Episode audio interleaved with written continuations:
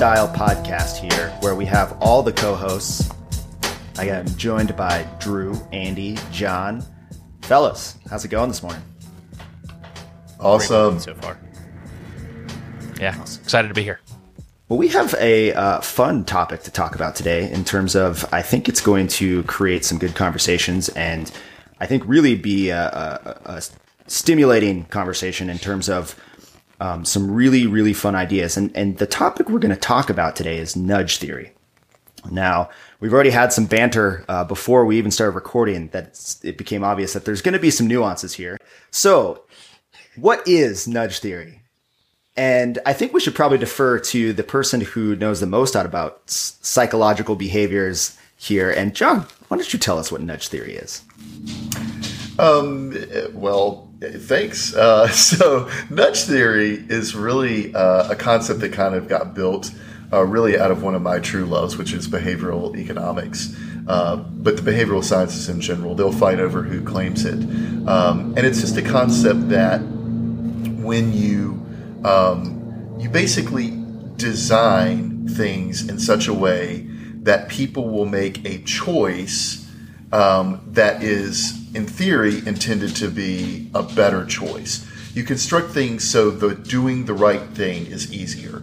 And so, a classic example would be um, if you um, you can even use nudge theory on yourself, right? So if you put your workout clothes all together right by the bed, so that first thing in the morning you can get into your workout clothes, that would be a way to nudge yourself to exercise. It would make you more likely um, to be able to to do the thing that you want to do. And so there's lots of um, debate about whether nudge, uh, it, how long nudges have been used. Um, well, clearly before the theory was used, but um, there's a lot of debate about whether nudge theory is uh, a good thing or a bad thing. So, yeah, yeah, and I think that was the thing that really uh, pointed me in the direction of this is probably something that'd be very interesting to talk about. And my the example that really struck me as oh this makes sense now is the grocery store and where you put the food. If you put the healthy food or options at eye level, it nudges people to see that first and probably gravitate towards that. If you just and as opposed to going to the junk food on the bottom shelf or the really high up shelf.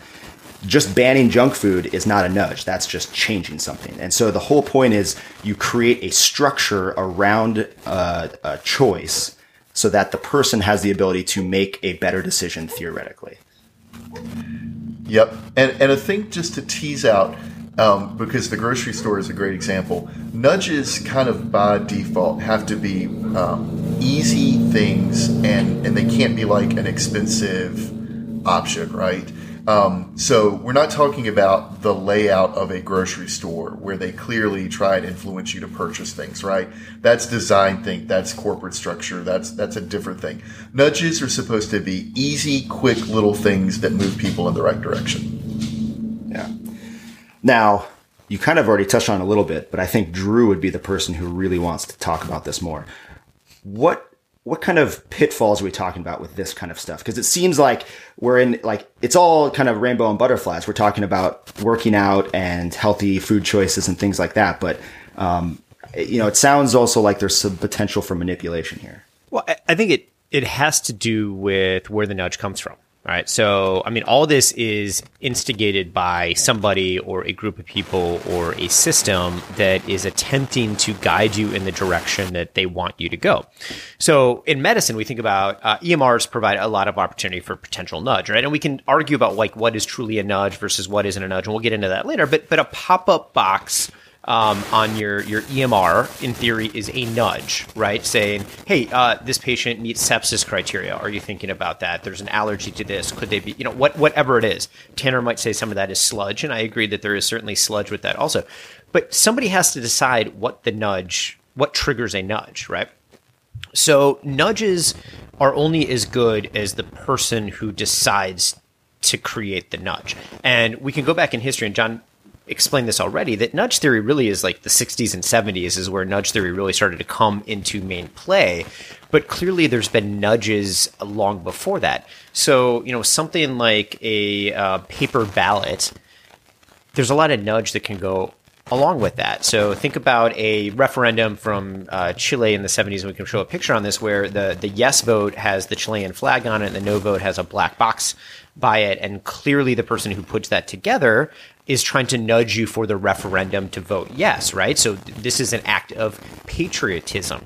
And that's where the nudge actually is. Like they're they're nudging you to feel patriotic, and by feeling patriotic, you're going to click you're going to check yes because it's not telling you to say yes both options are clearly there. We can make the decision, but there's something about how the, the act of making that decision on a piece of paper, formalizing it, is being influenced by a subtle or maybe not so subtle nudge in the direction. So I, I think that's the point with nudging is is it, the intention is good.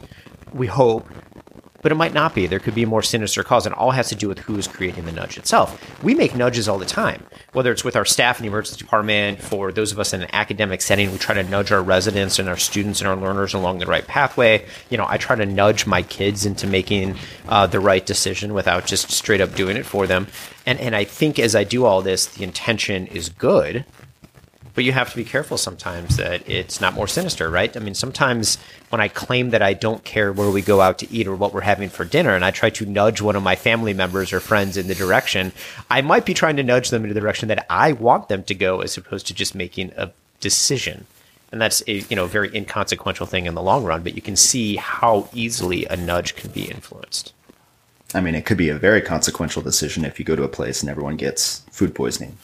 Yeah, well, okay, fine. um, I think you bring up a really good point, and and I think when I originally brought up this as a topic for us to talk about, my thought process was the good intention, the true nudge in the good direction. Um, one of the things that I saw kind of written about it, and you kind of mentioned it, was sludge.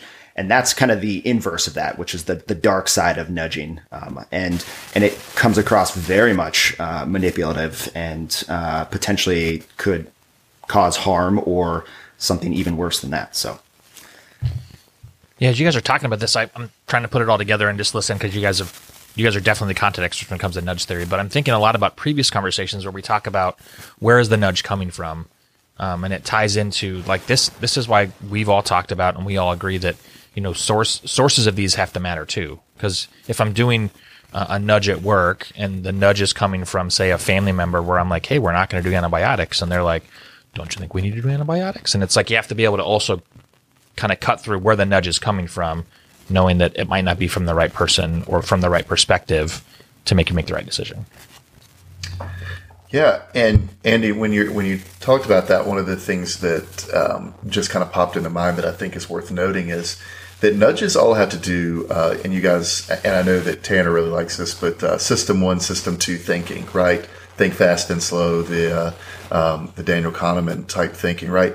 Uh, nudge theory is all based on promoting system one over system two, right? It's it's the it's the voluntary thought. So, um, or it's I'm sorry, the the involuntary, the rapid thinking, um, the things that kind of are designed to trigger and get you through, and um, not to go too far down the rabbit hole, but when system two is the necessary system, right? When you really need to process and work your way through something, um, nudges uh, are ineffective, but more importantly, um, they can actually make decision making worse. John, I think that is a fantastic point, and it, you guys are making me think now in the healthcare system, yeah. and especially in the emergency department. Like, how can we use nudges for good?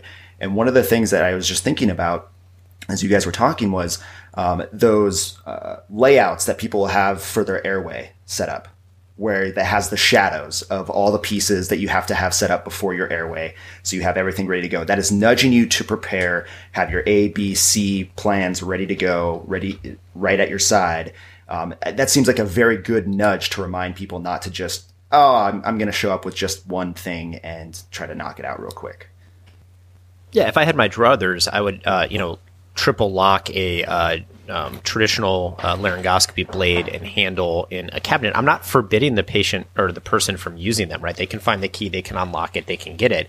But the the easy approach would just be that video laryngoscopy device sitting right next to the head of the bed with whatever blade you want to use in whatever style you want to use it in. Right there, that would be my airway nudge. And that's a classic example of Drew wanting to have a predetermined outcome and making sure that all the options lead to that outcome, but still leaving some choice well, that's, for the person. That's exactly what nudge theory is, right? You're attempting to Yeah, influence 100%, the decision for the outcome, desired outcome, without prohibiting the person that you are nudging from making the alternative decision. Right. Yeah. I mean, that's exactly. So as soon as you as soon as you take the alternative away, now you've created a mandate, and, and we can get, I mean, really like hyper political right now and talk about like COVID vaccines, right? So there's all sorts of risk, and and and we don't want to go too far down this rabbit hole necessarily, but we went from trying to nudge people in the direction to get vaccinated for COVID.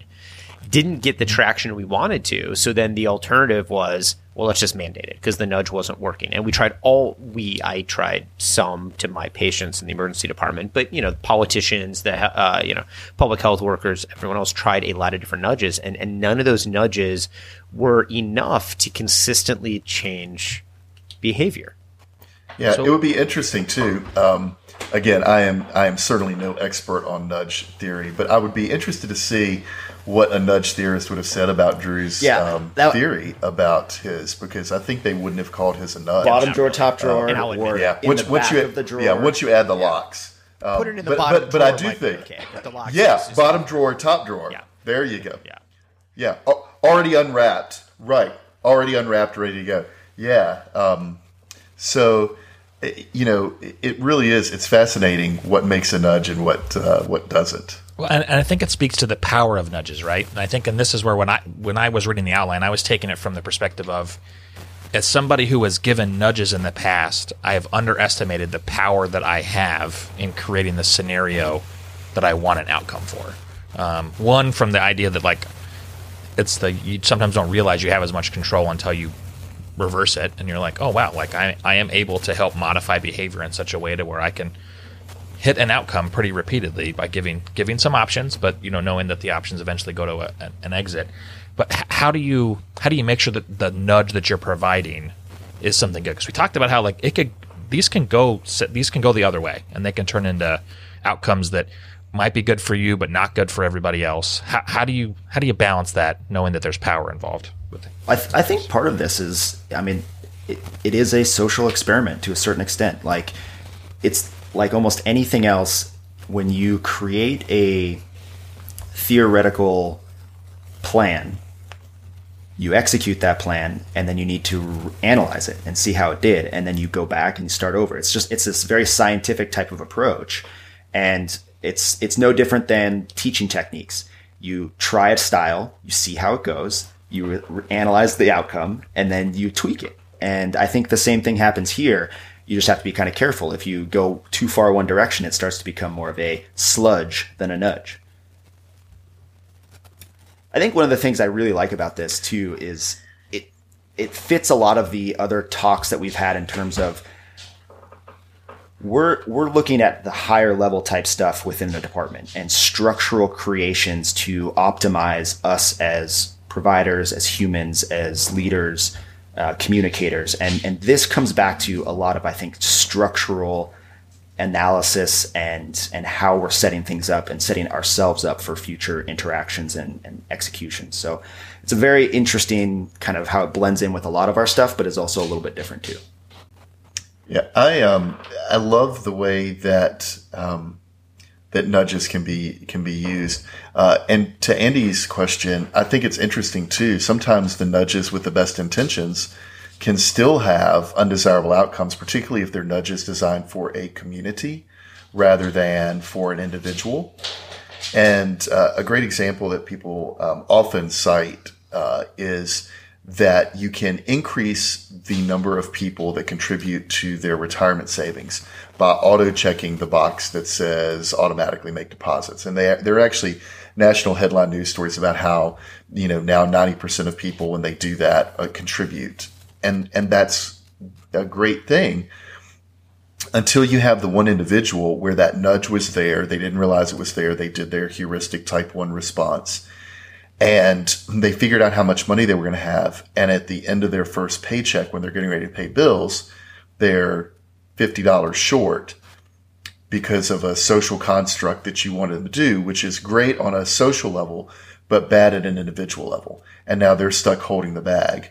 Um, and whoever it was that decided to do that basically drove that decision because if, if they had had to consciously make that choice, they would have been less likely to do so and they would have used their type two thinking and thought their way through it. So, um, nudges, even appropriate nudges can sometimes lead to the, to the wrong thing. It used to even be, you know, car rental. Uh, you, you had to decline insurance, right? I mean, The opt-out, it- and and still, you, you technically do. It. It's a lot easier to do now online if you're a, a member or whatever to just set your your defaults. But that is a that's a nudge in itself. Is right. You're you're declining something that is essentially automatically offered, and it, it gives you that like, oh, well, maybe I shouldn't decline this. So I, I need that insurance. You don't even necessarily think about it all that much, or most of us have alternative insurance that that pays for that insurance itself, so it becomes a moneymaker for a car company. Now, is that a sinister thing? I don't think so, but but there is a money making or profit uh, driven concept behind that too. I would probably lean towards most like monetary end goal type things would be more towards a sinister sludge type of effect as opposed to a nudge, which is designed to make somebody better. But again, you get into semantics there where, you know, somebody better off if they have insurance when they don't know that they have it type of thing. So that's a whole rabbit hole we'd end up going down. Right. So Yeah, for sure. Favorite nudge, though, honestly, uh, the uh, etched fly in the toilets yeah. of the men's urinals has to be my favorite nudge of all time. I mean, come on, what a public service that is. Well, not not only a public service, but the, the studies following up on that showed significant economic benefit in terms of the amount of money and time spent cleaning public bathrooms on places that had a fly or a target of any type etched in a urinal. Yeah, I'm just telling you. So, so John, you brought it up. What is that your favorite nudge? Uh, well, that is my favorite uh, nudge that I am aware of. Um, like when somebody actually said this was designed to do that, I think that is genius. Um, and I think we should um, put a etched fly at the bottom of all urine cups ever handed to a patient. Um, to be quite honest, We just found our retirement plan right there. yeah, Aim right here. Well, guys, I think this has been uh, a pretty fantastic discussion about a topic that is very interesting, has a lot of depth to it. And I think it's one of those things where the more you know about it, the more you can start to notice when you're being nudged potentially. Um, in fact, I bet at Disney there's a lot of nudges. What do you think? Yeah. A lot of them. Mm-hmm. oh um, yeah, So I- oh yeah. Wait, Tanner, before we go, can we can we talk just can we nudge medicine just a little Yeah. bit here and, and come up with some Yeah. maybe our favorite ways in which we can nudge ourselves or nudge others in the practice of emergency medicine uh, to maybe help ourselves out a little bit. And I don't even want to get into EMRs and all that. Like one of the nudges that I've done for myself recently is as opposed to parking the ultrasound machine in our resus room, which I have to like go around a couple corners and and get to. I park it in the hallway uh, right next to my dock station. So I'm nudging myself on patients that I should be ultrasounding to just grab at ultrasound because I've made it exponentially easier for me to just grab. and- that is unbelievably amazing. I am stealing that for my next string of shifts. Yeah, I mean, to me, my my favorite nudge in the pandemic has been, uh, you know, we PPE has become a big thing, and it was amazing how when PPE was right outside the door, uh, we used it, and then we did a central repository of it, and it went down, and then we put it in a closet, to where literally like we had. You know, uh, one of the safety groups come in and say, "Hey, your people aren't using PPE." To where again, the nudge is if you want somebody to use it, put it outside the door. To Drew's point, there's a reason why there's hand sanitizer out- in outside the patient door and inside the patient door because I'm nudged to use it. So do a lot of that for other things you want people to do. Put it outside the door. Speaking of hand sanitizer, I just saw a report uh, out of our hospital that after you left, it was it was a uh, before and after study. We actually have saved thousands of dollars on hand sanitizer uh, after Andy departed our department. And and for our listeners, I just want you to know that I, I used to have conversations with Andy in the hallway, where without going anywhere near a patient room, he would hand sanitize himself multiple times over the course of just a five minute conversation. About every 45 seconds, I sanitize Yeah. my hands when I'm in the hallway. Yeah. But I'm so glad you brought that up.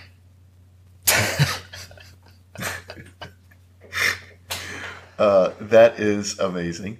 Um, so uh, mine is actually um, for those. So one of the frustrating things um, is trying to access charts, uh, images through charts. So I actually nudge myself to look at uh, my images um, with all the tools that I need by just I move the Synapse. I made a screen uh, shortcut and moved it right next to Care Connect. So now when I sign in, um, both things are right there together. So I can just click straight down and everything I need to get signed into is right there. that's a good one. So I never forget to do it. Uh, mine recently actually has been just a simple change of how I set it up my desk in front of me. Um, I had a string of months where I was just struggling to remember to put EKGs in the chart, and I'd have to go back and like put them in.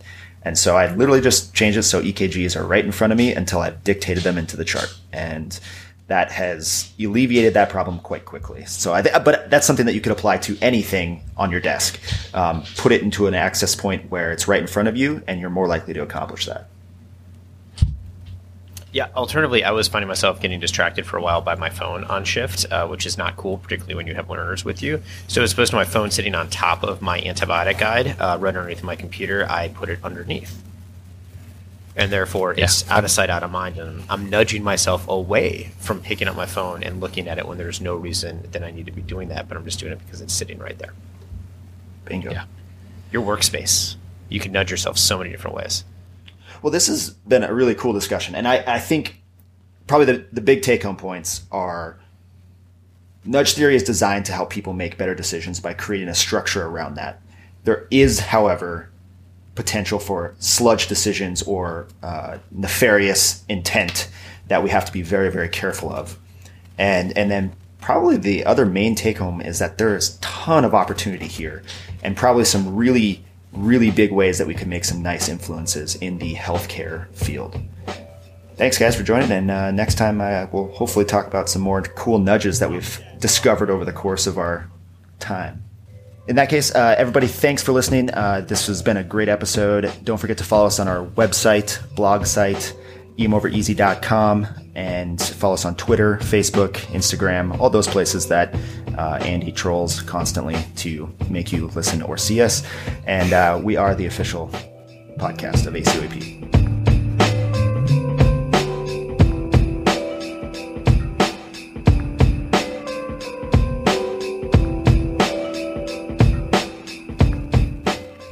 That was pretty simple. Well, that was interesting. We went up and not down. It was more like Changing it was up. more like the holy hand grenade approach. Yeah, exactly. Thou Make you shalt guys count pay attention.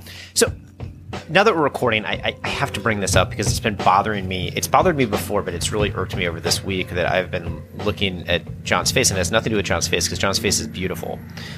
But behind him, he has had a, a variety of eggs cooked in different Correct. ways, and and I agree Yes. very much with the soft boil. At, I mean, I would say six minutes, not six and a half minutes, but you know, based on altitude and temperatures and all sorts of things, right? Like most of these are really, but the over easy egg Does not look over easy does not at all. even look slightly over easy. It looks like an egg that is overly It cooked. looks- over. Um, it's an over easy egg, but we crushed it.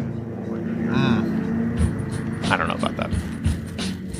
I mean, I, see what would- you did would there, de- but I would debate that.